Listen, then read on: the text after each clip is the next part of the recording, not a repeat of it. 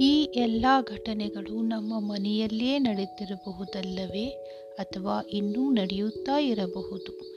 ನಮಸ್ಕಾರ, ಕೇಳುತ್ತಾ ಇದ್ದೀರಾ ಇನ್ಸ್ಪಿರೇಷನ್ ಪಾಡ್ಕಾಸ್ಟ್ ನಾನು ಭಾರತಿ ರಾಠೋಡ್. ತಾಯಿ ತನ್ನ ಇಬ್ಬರು ಮಕ್ಕಳಿಗೆ ತಿಂಡಿ ಮಾಡಿಕೊಟ್ಟಿದ್ದಳು. ಮಕ್ಕಳಿಬ್ಬರು ಟಿ ವಿ ಮುಂದೆ ಕುಳಿತು ಟಿ, ತಿಂಡಿ ತಿನ್ನುತ್ತಾ ಇದ್ದರು.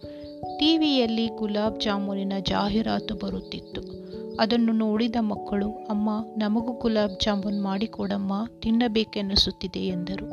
ಅದನ್ನು ಕೇಳಿ ತಾಯಿ ಗಟ್ಟಿಯಾಗಿ ಅಳಲಾರಂಭಿಸಿದಳು ತಾಯಿ ಅಳುವುದನ್ನು ಕಂಡು ಮಕ್ಕಳು ಆಕೆಯ ಬಳಿ ಬಂದು, ಸಮಾಧಾನ ಮಾಡಿ, ಏಕೆ ಅಳುತ್ತಿದ್ದೀಯಮ್ಮ? ಎಂದು ಕೇಳಿದಾಗ ಆಕೆ, ನೀವು ಕೇಳಿದ ತಿಂಡಿ ಮಾಡಿಕೊಡಲು ಆಗದ ಬಡತನಕ್ಕೆ ಅಳು, ಬರುತ್ತಿರಲಿಲ್ಲ. ಆದರೆ ನಿಮ್ಮ ಉದಾಸೀನದಿಂದ ಅಳು ಬರುತ್ತಿದೆ ಎಂದು ಎಂದಳು. ಮಕ್ಕಳು ತಿನ್ನುತ್ತಿದ್ದ ತಿಂಡಿಯ ತಟ್ಟೆಯ ಕಡೆಗೆ ತೋರಿಸಿದಳು. ಅದರಲ್ಲಿ ಗುಲಾಬ್ ಜಾಮೂನ್ನೇ ಇತ್ತು. ಮಕ್ಕಳು ಟಿವಿ ನೋಡುವ ಮನಸ್ಥಿತಿಯಲ್ಲಿ ಏನು ತಿನ್ನುತ್ತಿದ್ದೇವೆ ಎಂಬುದನ್ನು ಗಮನಿಸುತ್ತಿರಲಿಲ್ಲ. ಮಕ್ಕಳು ತಾಯಿಯನ್ನು ಕ್ಷಮೆ ಕೇಳಿದರು. ಇನ್ನೊಂದು ಘಟನೆ. ಪತಿರಾಯರು ವಾಕಿಂಗ್ಗೆ ಮುಗಿಸ್ಕೊಂಡು ಬಂದು ವರಾಂಡದಲ್ಲಿ ಕುಳಿತು ಪೇಪರ್ ಓದುತ್ತಾ ಇದ್ದರು. ಅಲ್ಲಿಗೆ ಬಂದು ಕುಳಿತ ಅವರ ಪತ್ನಿ ಯಾವುದೋ ವಿಷಯ ಹೇಳತೊಡಗಿದರು.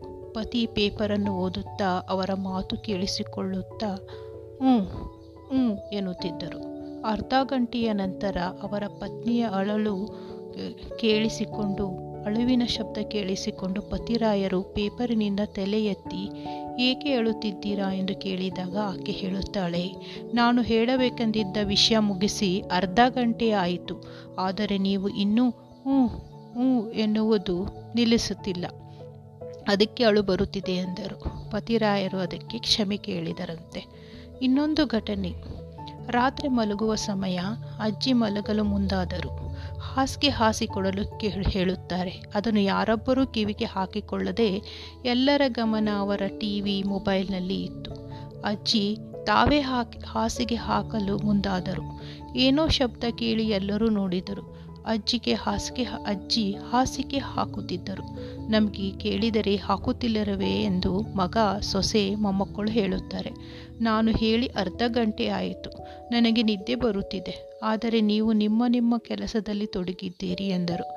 ಆಮೇಲೆ ಎಲ್ಲರೂ ಅಜ್ಜಿಗೆ ಕ್ಷಮೆ ಕೇಳಿ ಹಾಸಿಗೆ ಹಾಕಿ ಕೊಟ್ಟರು. ಇಂತಹ ಘಟನೆಗಳು ನಮ್ಮ ಪ್ರತಿನಿತ್ಯದ ಜೀವನದಲ್ಲಿ ನಡೆಯುತ್ತಿರುತ್ತವೆ. ನಮ್ಮ ತಾಯಿಯೋ, ಮಕ್ಕಳೋ, ಸತಿಯೋ, ಪತಿಯೋ, ವಯಸ್ಸಾದವರು ನಿತ್ಯವೂ ಅಳುತ್ತಿದ್ದಾರೆ. ಏಕೆಂದರೆ ನಾವು ಗಮನ ಕೊಟ್ಟು ಯಾವುದಾದರೂ ಒಂದನ್ನು ಮಾಡುವುದಿಲ್ಲ. ಊಟ ಮಾಡುವಾಗ ಮೊಬೈಲ್ ಅಥವಾ ಟಿ ವಿ ನೋಡುತ್ತಿರುತ್ತೇವೆ. ಉಂಡಿದ್ದು ಹೊಟ್ಟೆಗೆ ಗೊತ್ತಾಗುವುದಿಲ್ಲ, ನೋಡಿದ್ದು ತಲೆಗೆ ಹತ್ತುವುದಿಲ್ಲ. ರಸ್ತೆಯಲ್ಲಿ ನಡೆಯುವಾಗ ಮತ್ತೇನನ್ನೋ ಯೋಚನೆ ಮಾಡುತ್ತಾ ಇರುತ್ತೇವೆ, ಅಪಘಾತ ಮಾಡಿಕೊಳ್ಳುತ್ತೇವೆ. ಯಾರೊಂದಿಗೋ ಮಾತನಾಡುವಾಗ ಮತ್ಯಾರದೋ ಯೋಚನೆಯಲ್ಲಿ ಇರುತ್ತೇವೆ. ಈ ದುರಭ್ಯಾಸವನ್ನು ಬಿಡಲು ಕಷ್ಟವೇನಲ್ಲ, ಸ್ವಲ್ಪ ಪ್ರಾಮಾಣಿಕ ಪ್ರಯತ್ನ ಮಾಡಬೇಕು ಅಷ್ಟೇ. ನಾವು ತಿನ್ನುವಾಗ ತಿನ್ನಬೇಕು, ನಡೆಯುವಾಗ ನಡೆಯಬೇಕು. ಮಾತನಾಡಬೇಕಾದಾಗ ಮಾತನಾಡಬೇಕು. ಕೇಳುವಾಗ ಕೇಳಿಸಿಕೊಳ್ಳಬೇಕು. ನೋಡುವಾಗ ನೋಡಬೇಕು. ನಿದ್ದೆ ಬಂದರೆ ಮಲಗಬೇಕು. ಅಷ್ಟೇ ಮಾಡಿದರೆ ಸಾಕು. ಇಷ್ಟು ಸುಲಭವಾದದ್ದನ್ನು ನಾವು ಮಾಡಬಹುದಲ್ಲವೇ? ಇದಕ್ಕೆ ನೀವು ಏನಂತೀರಾ?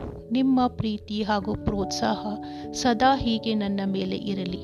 ನಿಮ್ಮ ಅನಿಸಿಕೆಗಳನ್ನು ನನ್ನ ಬಳಿ ಹಂಚಿಕೊಳ್ಳಿ. ಸದಾ ಕೇಳುತ್ತಾ ಇರಿ. Inspiration podcast. ನಾನು ಭಾರತಿ ರಾಠೋಡ್. ಧನ್ಯವಾದಗಳು.